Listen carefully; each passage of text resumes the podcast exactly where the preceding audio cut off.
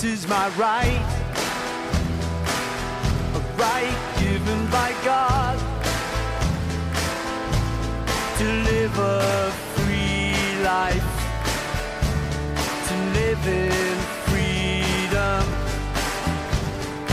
Talking about freedom, that's what I want now.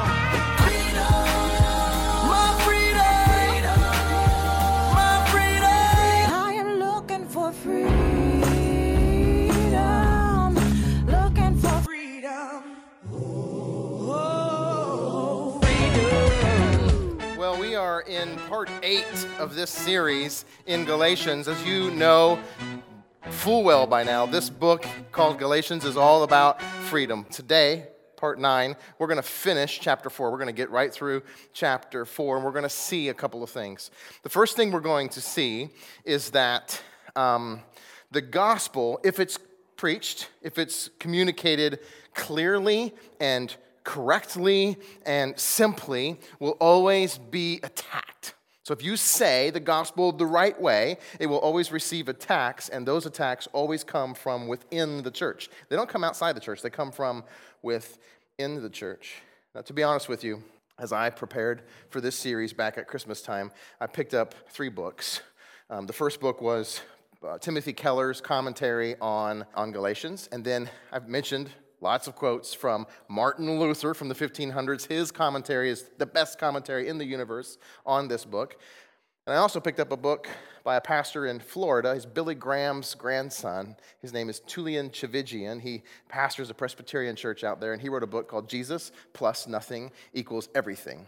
And it's been very comforting to me as I've read those three books because all three of them are saying this very thing that the gospel is always attacked, if it's preached correctly, is always attacked from within the church. And that comforts me because I've experienced that myself. If you preach the grace alone, faith alone, Christ alone gospel, people will always attack that. They're afraid of freedom, they're afraid of the gospel. And so, um, Ch- Tchividjian says in one of his books, he says, while attacks on morality will always come from outside the church, attacks on grace will always come from inside the church because somewhere along the way, we've come to believe that this whole thing is about behavioral, behavioral, oh my goodness, behavioral, behavioral. I can't say it tonight. I, you normally can say it. Behave your role. We've come to believe that this whole thing is about behavioral modification and personal moral improvement. We've concluded that grace just doesn't possess the teeth to scare us into changing. And so, as a result, listen to this we get a steady diet of do more, try harder sermons. We get a to do list version of Christianity that causes us to believe that the focus of the Christian faith is the life of the Christian. So we end up hearing more about Christian living than about the Christ. Is that true?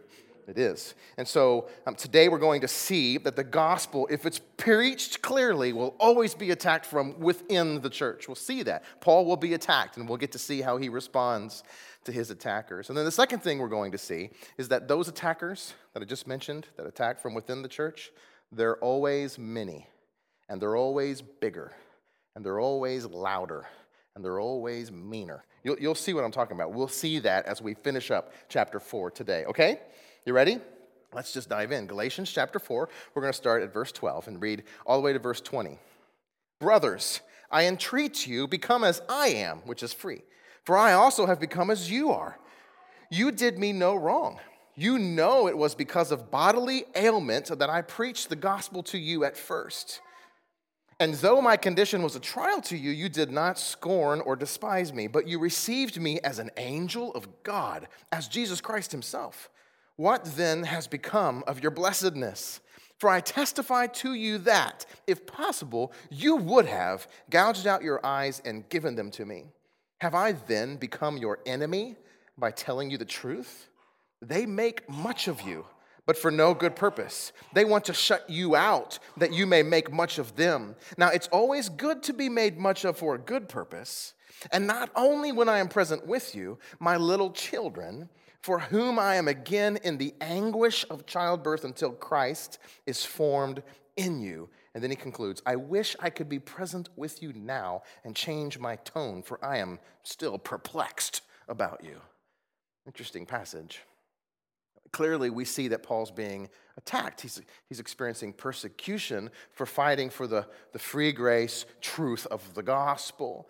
And, and if you remember, when he opened up this letter, he opened up very harshly towards the Galatians. He says, Oh, foolish Galatians. He says, I'm astounded at you. Who has bewitched you? And now he's saying, I wish I could change my tone, but I'm still astounded at you. I still can't believe that you would hear the gospel message, the, the grace alone, the free offer of salvation from Jesus Christ, and then turn from that and run into legalism and run into self improvement methods.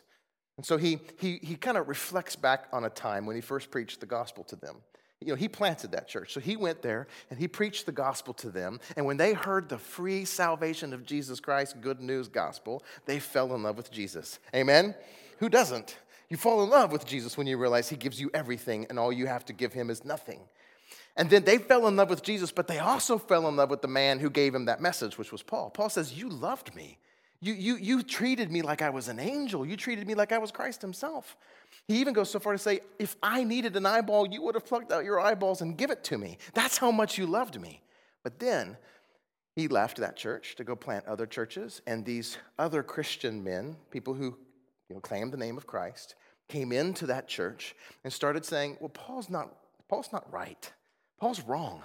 Paul's preaching what I call easy believism or cheap grace. He's, he's preaching all you got to do is believe, but these guys said, no, no, no, you got to also obey the law of Moses. You also got to obey and, and change your lives.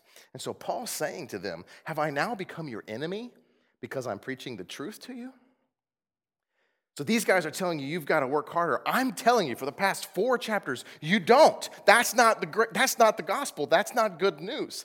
Am I now your enemy because I'm telling you that they're wrong and I'm teaching you the truth? So you see Paul is essentially saying that when we take and add more to the gospel, Jesus plus something, it equals nothing, right? When we add something to the gospel, we are becoming enemies of the gospel. Then Paul ends with this line. I want, I want to, I'm not going to talk about it tonight because we're just not going to have time, but we will pick back up on it. I want, to, I want us to focus, I want us to see it. He says, even now, even though I'm fighting for the truth, even though I'm fighting for the gospel for you, Galatians, he says, I'm, I'm, I'm laboring over you, like, like one who's giving birth to children. You're my children, and I'm still giving birth to you because, did you see what he said? I'm doing it until Christ is formed in you. I think that's important. Like I said, we'll pick up on this later, but I, want to just say this now. I think the, the, the piece, the, the key to this whole gospel versus works thing is that Christ is being formed in you. Not that you're trying harder and you're doing better and you're trying to figure these things out and do these things, but that you really have Jesus in you and he's being formed in you and you're in love with Jesus. Like I said, we'll, we'll come back to this. So here's what Paul's going to do next he's going to launch into his final argument, an allegory. And I want to and I want to just kind of recap what he's done so far because I'm going to be honest with you. I've been preaching on this stuff for this is the ninth week. And I kind of feel like I'm saying the same thing every week, over and over and over and over again. And the truth of the matter, it's because Paul's been saying the same thing for the past three chapters. He's been building one argument and he's been saying, or here's another way of saying it, or here's another way of saying it, or let me say it this way too. So he's building an argument upon an argument upon an argument, but it's all one argument. For instance, his first argument was that we died to the law. The law's dead to us, he says. That was in chapter two. And then he started talking about how we got saved. Did you get saved by works or by faith? And then he asks, How did Abraham get saved? Works or faith? And that's a trick question because um, the law hadn't even been invented yet, but he got saved by his faith. And then he started calling the law a prison. It's a prison that binds us in bars and slavery, and we can never do anything because we'll never, ever um, be good enough. And then last week, he called it the, the, the, wicked schoolmaster who's whipping us and telling us we have, we'll never pass, we'll always fail. And then today, I think this is his last coloring of that same argument. And I'm, I'm, i want just, just listen to what he says, because this is gonna, you're gonna love this, Liz. Listen, tell me, you who desire to be under the law, do you not listen to the law? For it is written that Abraham had two sons, one by a slave woman and one by a free woman. But the son of the slave was born according to the flesh, while the son of the free woman was born through the promise. Now, this may be interpreted allegorically. These women are two covenants. One is from Mount Sinai, bearing children for slavery. She is Hagar. Now, Hagar is Mount Sinai in Arabia. She corresponds to the present Jerusalem, for she is in slavery with her children. But the Jerusalem from above is free, and she is our mother. And now, I'm just going to be honest with you. For the past three weeks, I have not, I've been dreading this day. Like, I don't want to preach on that. what is going on? She's a mountain woman. She's got a Jerusalem in her hair. You know, maybe she's having a baby. We're children of the mountain woman. No, we're not children of the mountain woman. We're children of the, the Jerusalem from above. I mean, what? The flesh, the spirit, the law, the, the Sinai. What's going on? Are you guys scratching your head? Because I was until just a week ago. and I did not want to preach on this text. And it was really tempted just to skip right over and go right on to chapter 5. And maybe this might be a good opportunity for me to tell you why I personally, as a pastor, believe in exegetical preaching, which means going through an entire book of the Bible, verse by verse, until you get to the end of it, no matter how long it takes.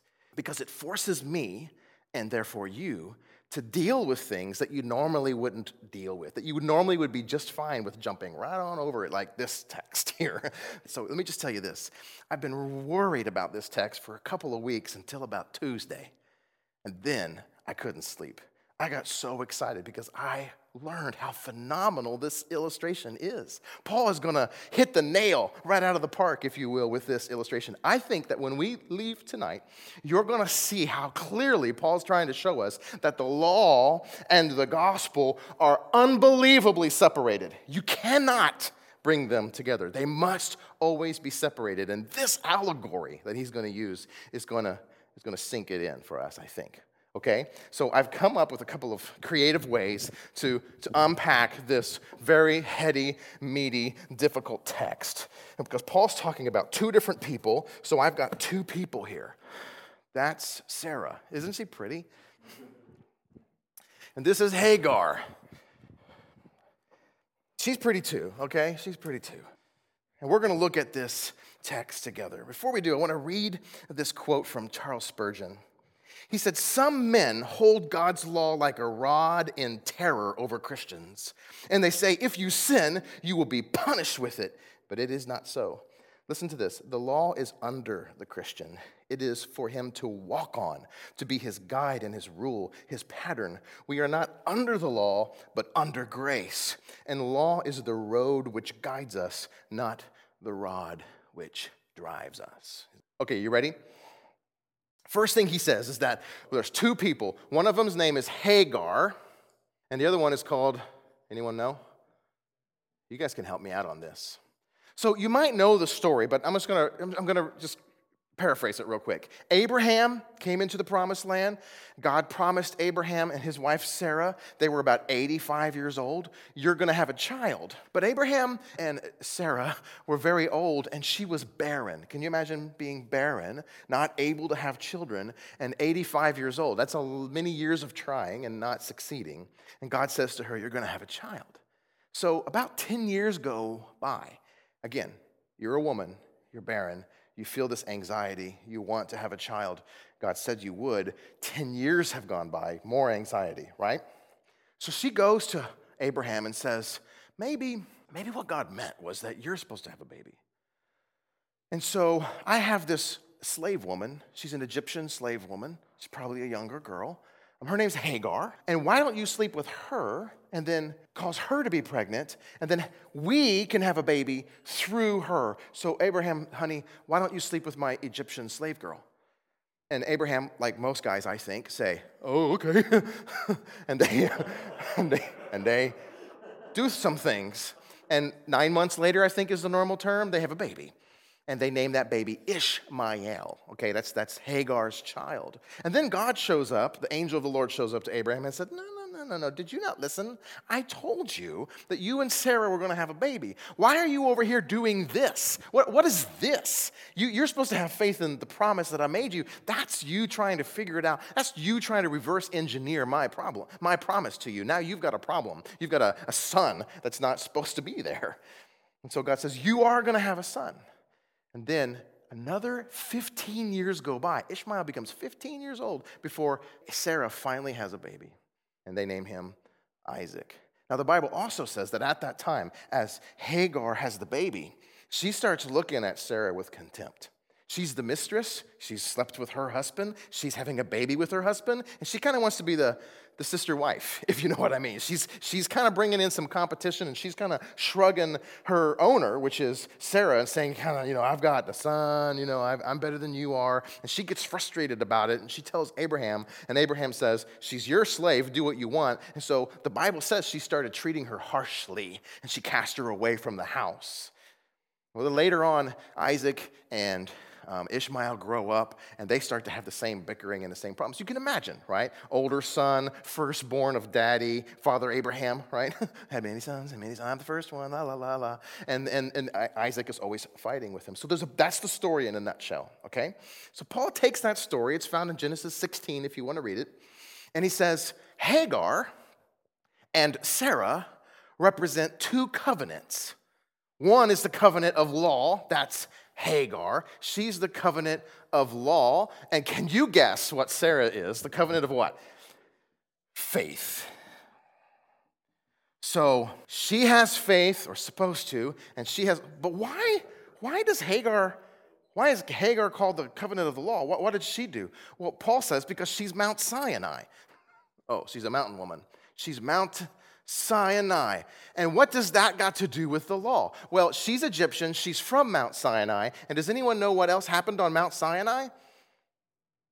That's where we got the Ten Commandments. Much later, right? Like Abraham died way before Moses went onto the mountain of Sinai and brought down the Ten Commandments. But that is where we got, that is where we got the Ten Commandments.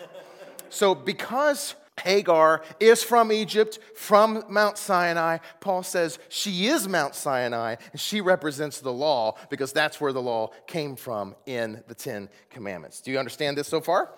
Okay, so now we've got it there. But Sarah, she is not from the law. She is from a promise. God made a promise to her you're going to have a child, even though you are barren. And so she's not from law, she's from promise. The next thing that Paul tells us in this text is that Hagar is also the slave woman.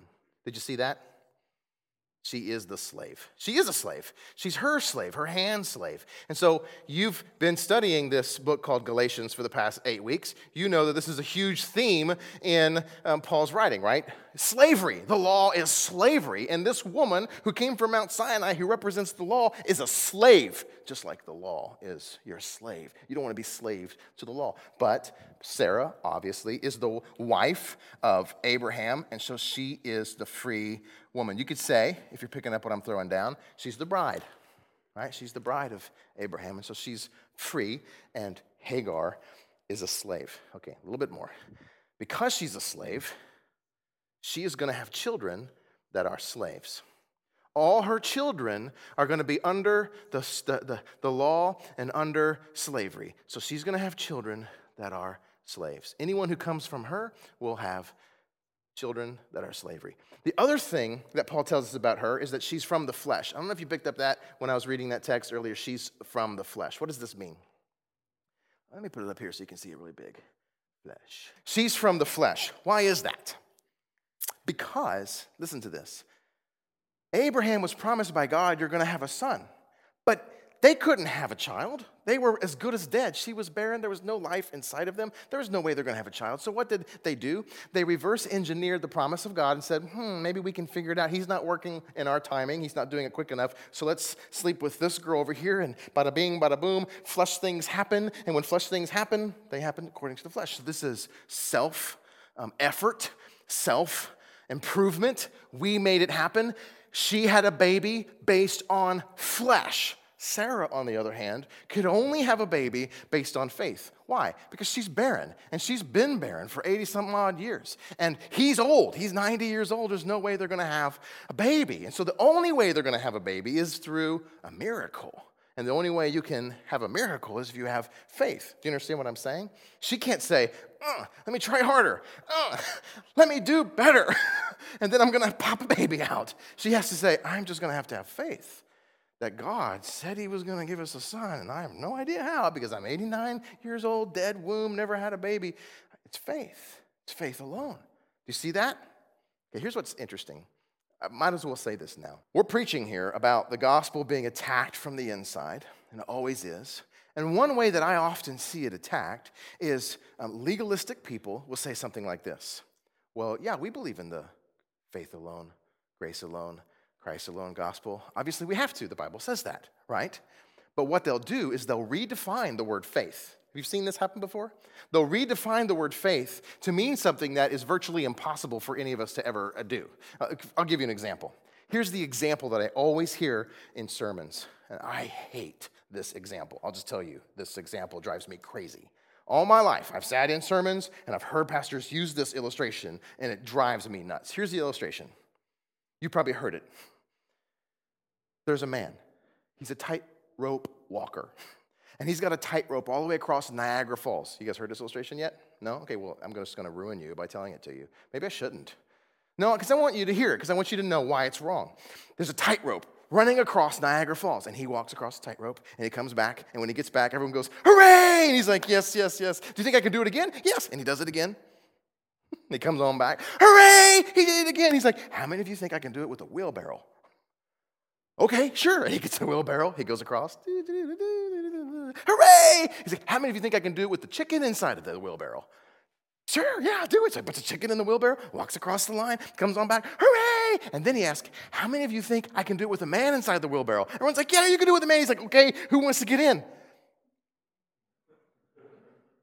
And what I've heard a million times in my life is that teacher will say, True faith will get in. If you have real faith, you'll get into that wheelbarrow. And I, I was a youth pastor once. We had a guest speaker. We paid him. He came in and preached that sermon. And I was like, no, that is not true faith because I am, there's no way I'm getting in that wheelbarrow.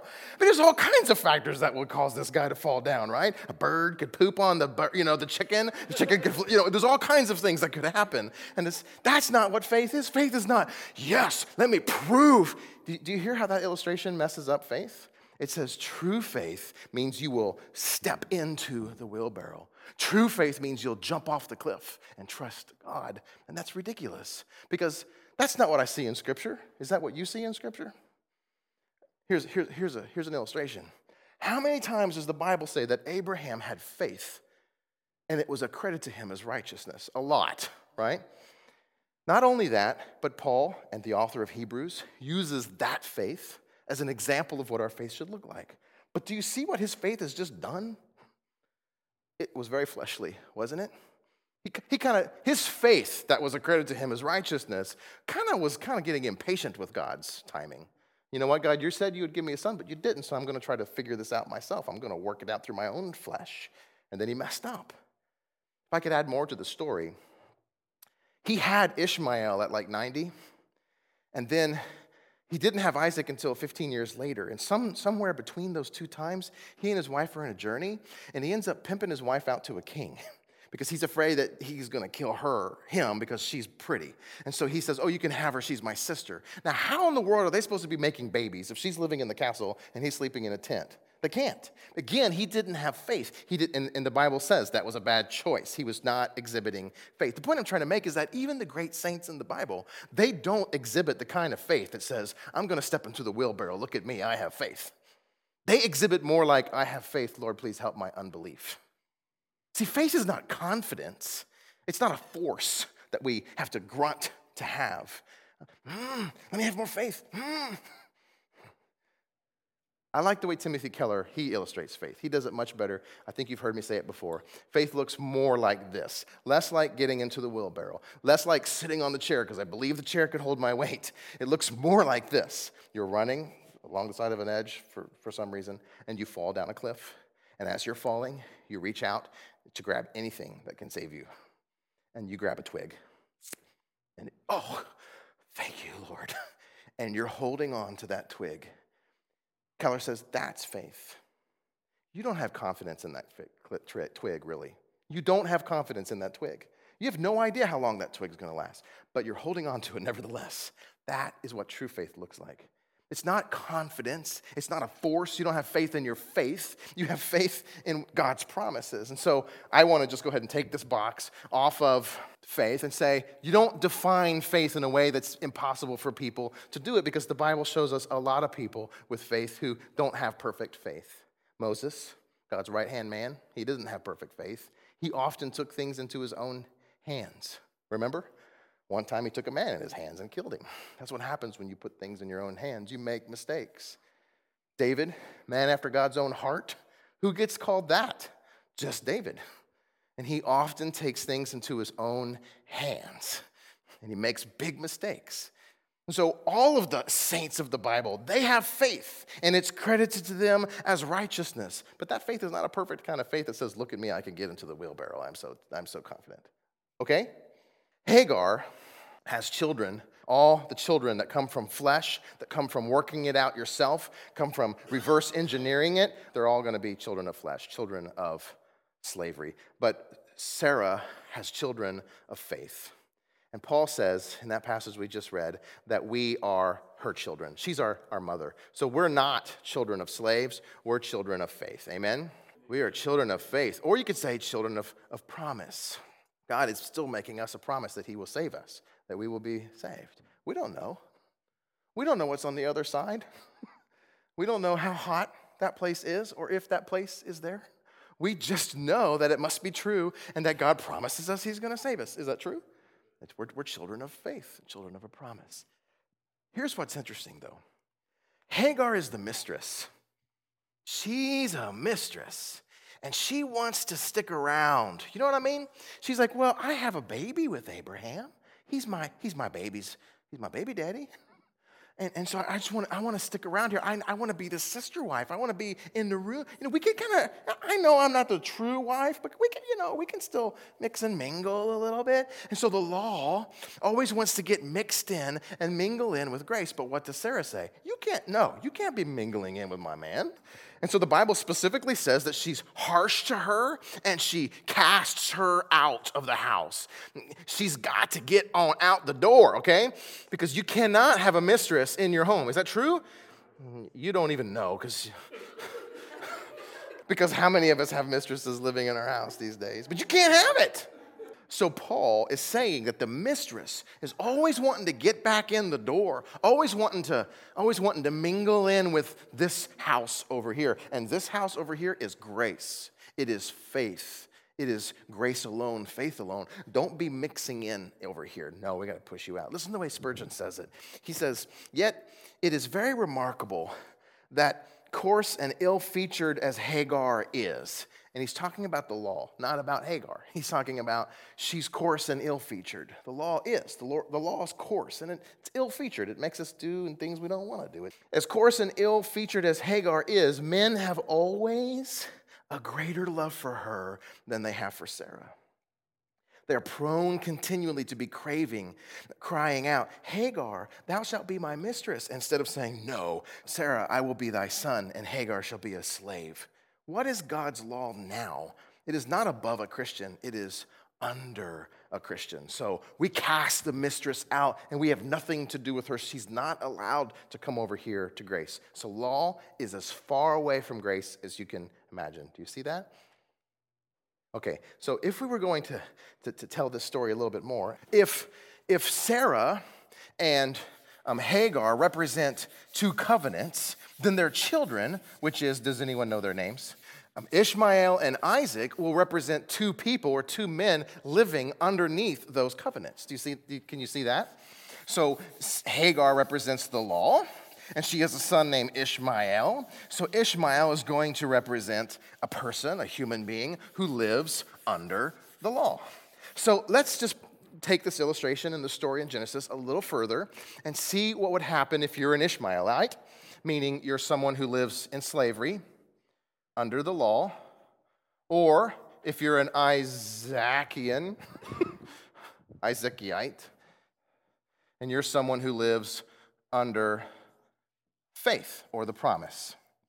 What does it look like? Well, the first thing that we know about Ishmael is he's older, right?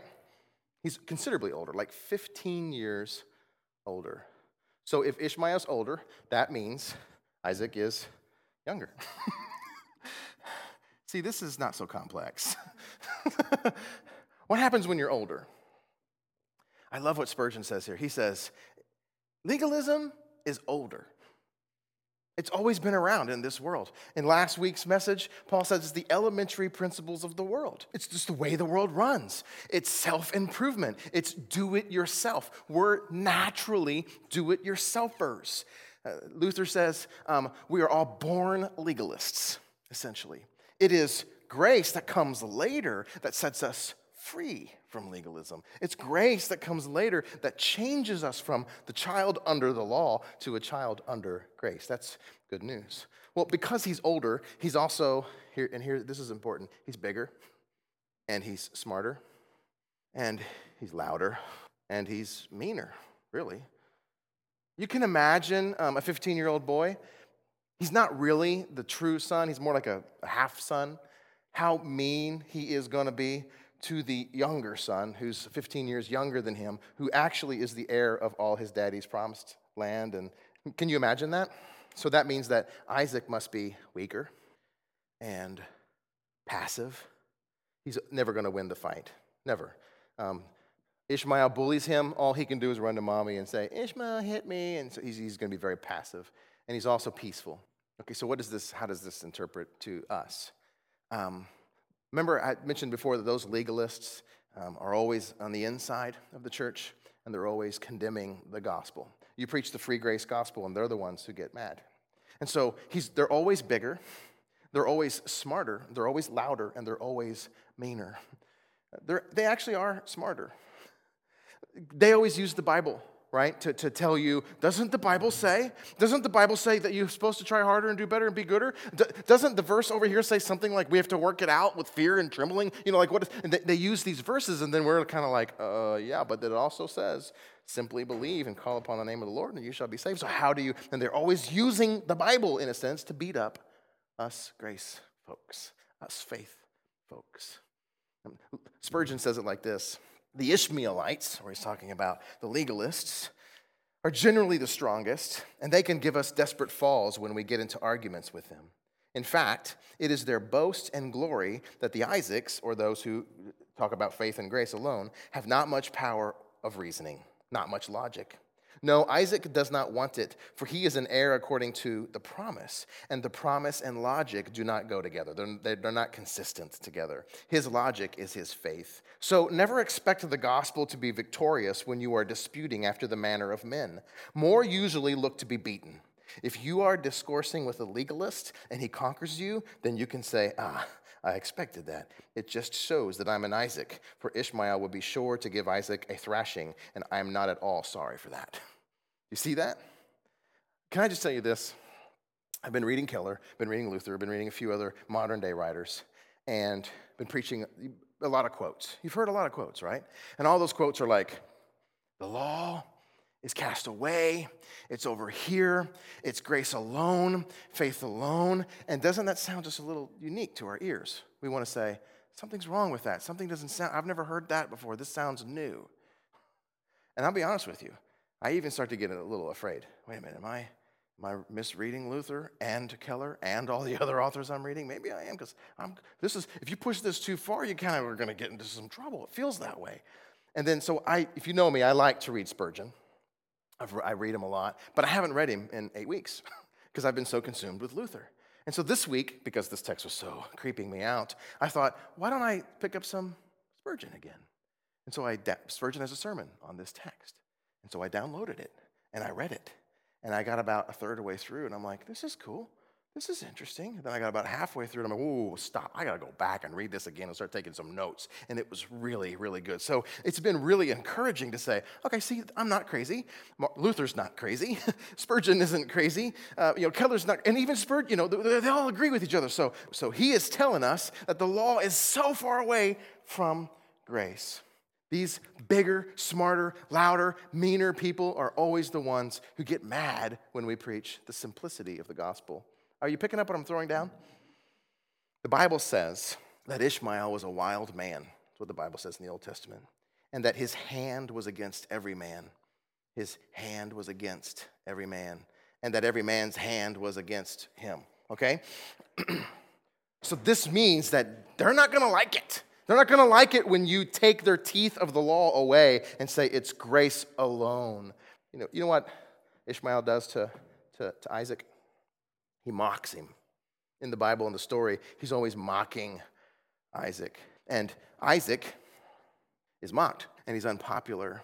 And this is the case today, I think, with, the, with what we've been talking about in this series, which is the legalists. That message seems to be very popular.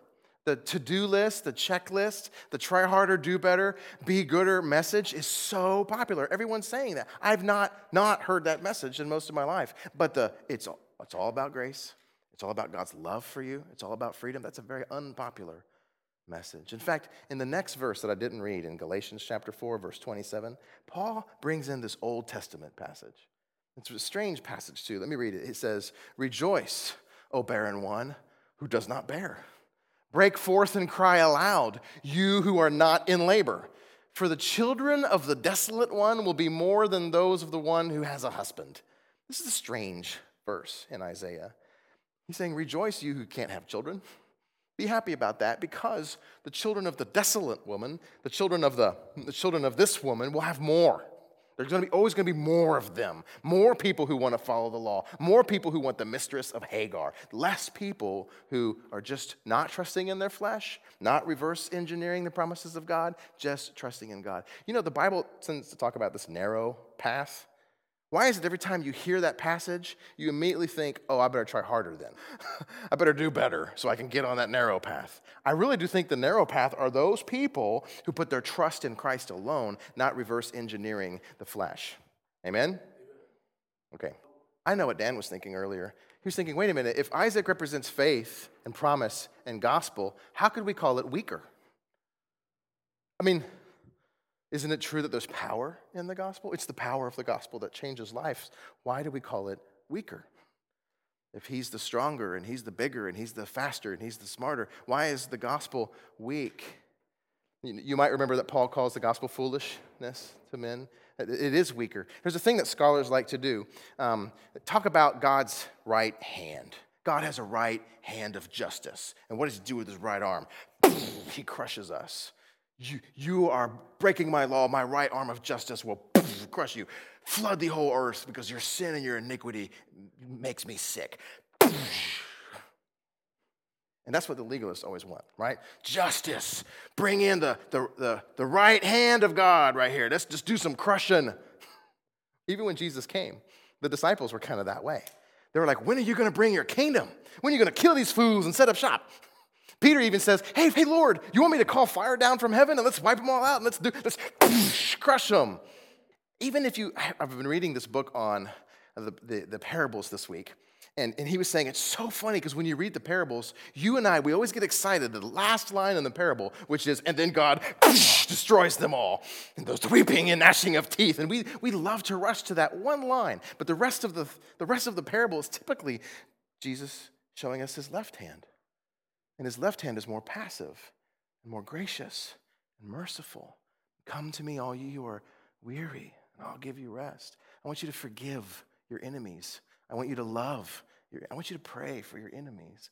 I'm going to be long, the Bible calls it the long arm of the Lord. It's his left hand. And so the right hand of the legalists and the justice and the, the law folks always want to crush you with the law. And the left hand of Jesus is, even though it's weaker, it's less powerful, it's actually more strong, isn't it? Grace, mercy, forgiveness, goodness, that is what changed you. That is what came inside of your heart and said, I want to be saved. It's because of God's mercy and God's love. It's just a phenomenal thing when you think about it. Well, moving on. Paul says that this child is born of the flesh and he's natural.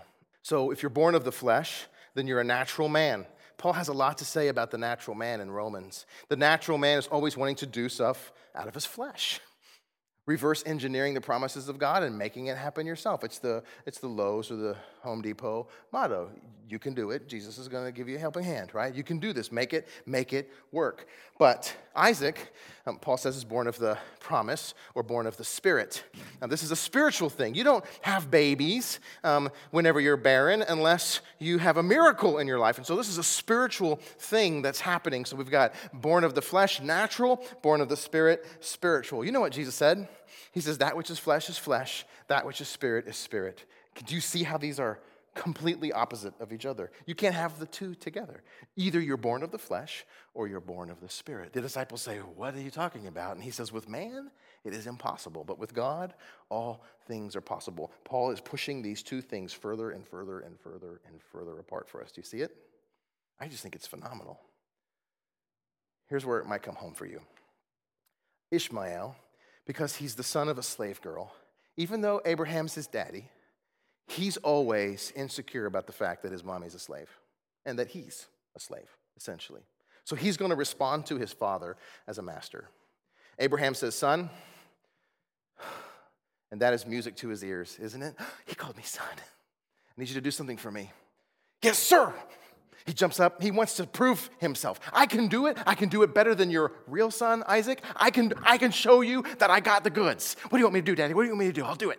He's always responding to his father as a master. Isaac, on the other hand, who is the true son, the son that was promised to him by God, the son of promise that will receive all of the good, good graces that God has promised him, he, he thinks and responds to his father as a son. Isaac calls his daddy Abba. Ishmael calls his daddy Sir. I think this might help us. The, the, the, difference between law and grace is kind of the way we respond to God in it. Um, if we think that we have to read our Bibles, reading our Bibles is good. We should read our Bible. If we want Christ to be formed in us, we're going to have to read the Bible. but sometimes we do it as a sir thing, right? Look at me, I'm reading my Bible. 6 a.m., I got a journal. I'm journaling too. See that, Lord? I don't think I've ever heard a pastor say this, and I hope I've never said it as a youth pastor, although I got really close many times. Um, but we imply it all the time. And the implication is when you have your quiet time at six in the morning and you journal about it while you're listening to 99.1, God loves you. And you're going to have a blessed day. And then the implication, flip side of that is if you skip your quiet time and you listen to country music on the way to work, God's disappointed in you. And you're probably going to have a bad day. Raise, raise your hand if that's kind of, you've heard, not heard that said, but it seems to be implied all the time. And so we sometimes respond to God as our master who's looking at us saying, Are you doing it right? Are you trying hard enough? Are you, are you being thankful? And the difference is that the gospel and grace as we respond to our Father as Abba, as Dad. We know that He loves us and we love Him and we're like, Dad, I love you. And I, I, I know that I don't have to do anything to change your love for me, but I love you so much. I want to serve you. I want to honor you. I want to respect you. It's a big difference, a huge difference. And unfortunately, I believe the church has pushed this one, rather intentionally or unintentionally, rather than that one. And then the last thing to say about these two boys is the same that we said about Hagar. Ishmael had to get sent away. There's a scene, I think it's in chapter 19 of Genesis, um, where God literally comes to Abraham and says, Ishmael's got to go. This boy can't be staying around Isaac. He's kind of bullying him, he's, he's um, competing with him. He, he wants, his flesh is too strong. We got to send him away. So God says, I'll bless him. He'll be a different nation. I'm going to send Ishmael and Hagar away, but Isaac needs to stay in your house.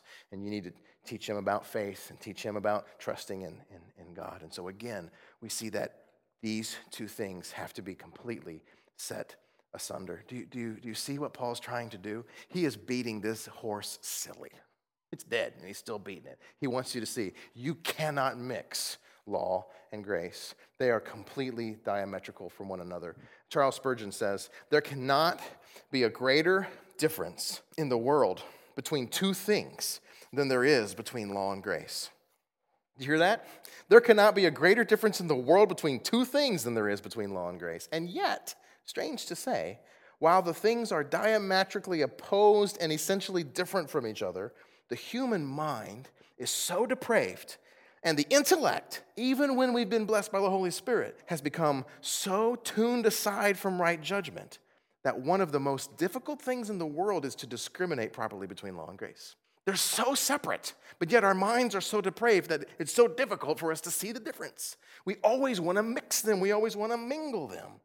So he goes on to say, there's always a tendency in us to confound the two things. They are as opposite as light and darkness and can no more agree than fire and water. Yet man will be perpetually striving to make a compound of them. They seek to blend the two when God has positively put them asunder. This is freedom. Do you see, do you feel, do you sense the freedom in this? That the law is far away from the gospel. And those men who say, yeah, but you got to try harder, yeah, but you got to do gooder, they're just acting like Ishmael. And Paul's saying, but we are not children of the mountain lady. We are children of the new Jerusalem, the Jerusalem in heaven, the, the covenant of faith and grace, the left handed covenant, not the right handed covenant. So I want to conclude, I want to close. I want to close by, well, bringing up that verse I read earlier, and that strange verse in Galatians chapter 4, verse 27, where he's quoting Isaiah about the barren woman. You see, what's happening here is that the Bible says, all in Hebrews and in Romans and all throughout the Old Testament, that Abraham was as good as dead. Did, did you, you, you've heard that before? Abraham was as good as dead, which means there, there is no life in his loins. He's not producing life. Sarah likewise was barren. There's no life in her. My favorite person in the world, Rich Mullins, says they were on the verge of extinction.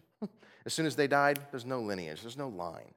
But God had to get them to the edge of death in order to give them the promise of life. It's the same with you and I. We, we have to get to the place of death before we can have life. The Bible says once we get to that place of death and, and, and, we have, and we have Christ, we get life. Anyone who is in Christ is a new creation. The old is dead, the old has passed away, and the new has come. That's what the gospel really is bringing us to a point of death to self, self effort, self figuring it out, self improvement. You've just got to die to self and have faith alone in Christ. Then you'll receive life. Tchividjian says Christian birth is not the renovation of you, it is the death of you. Do you see that? So don't try harder, die. Don't try harder, just die to yourself and then trust in Jesus. And then Christ will be formed in you and the new creation. Life comes after death, not the other way around. Amen? So here's this verse in Galatians. It's strange that Paul quoted this verse in the middle of this argument. He says, Rejoice, O barren one who does not bear. Break forth and cry aloud, you who are not in labor. Why would anyone rejoice about this, this death? The womb is dead, it's not producing any life. So he says, Rejoice. Stand up and sing and cry aloud, you who cannot have children, because you're dead, you're extinct. as soon as you die, it's over. Why would Paul say, or Isaiah say, let's rejoice in death? Well, I don't know why, but it's what we're about to do right now, actually. We're about to stand up and sing and rejoice in death. We're going to rejoice in the death of Christ. We're going to take the bread and share that one loaf together, which symbolizes his broken body and his death. And we're going to take the cup, the one cup together, and which symbolizes the blood that he spilt for us so that we might have life, so that our old could be passed away and die with him, that we can die to self and die with Christ and be resurrected with him in new life. Amen.